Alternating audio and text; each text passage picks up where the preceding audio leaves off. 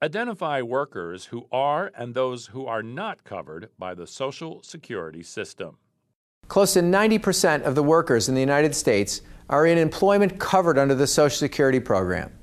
Those who are not covered under the system are civilian employees of the federal government hired prior to 1984, railroad workers, employees of state and local governments that have opted out of Social Security, certain American citizens working abroad, and ministers who elect out of coverage.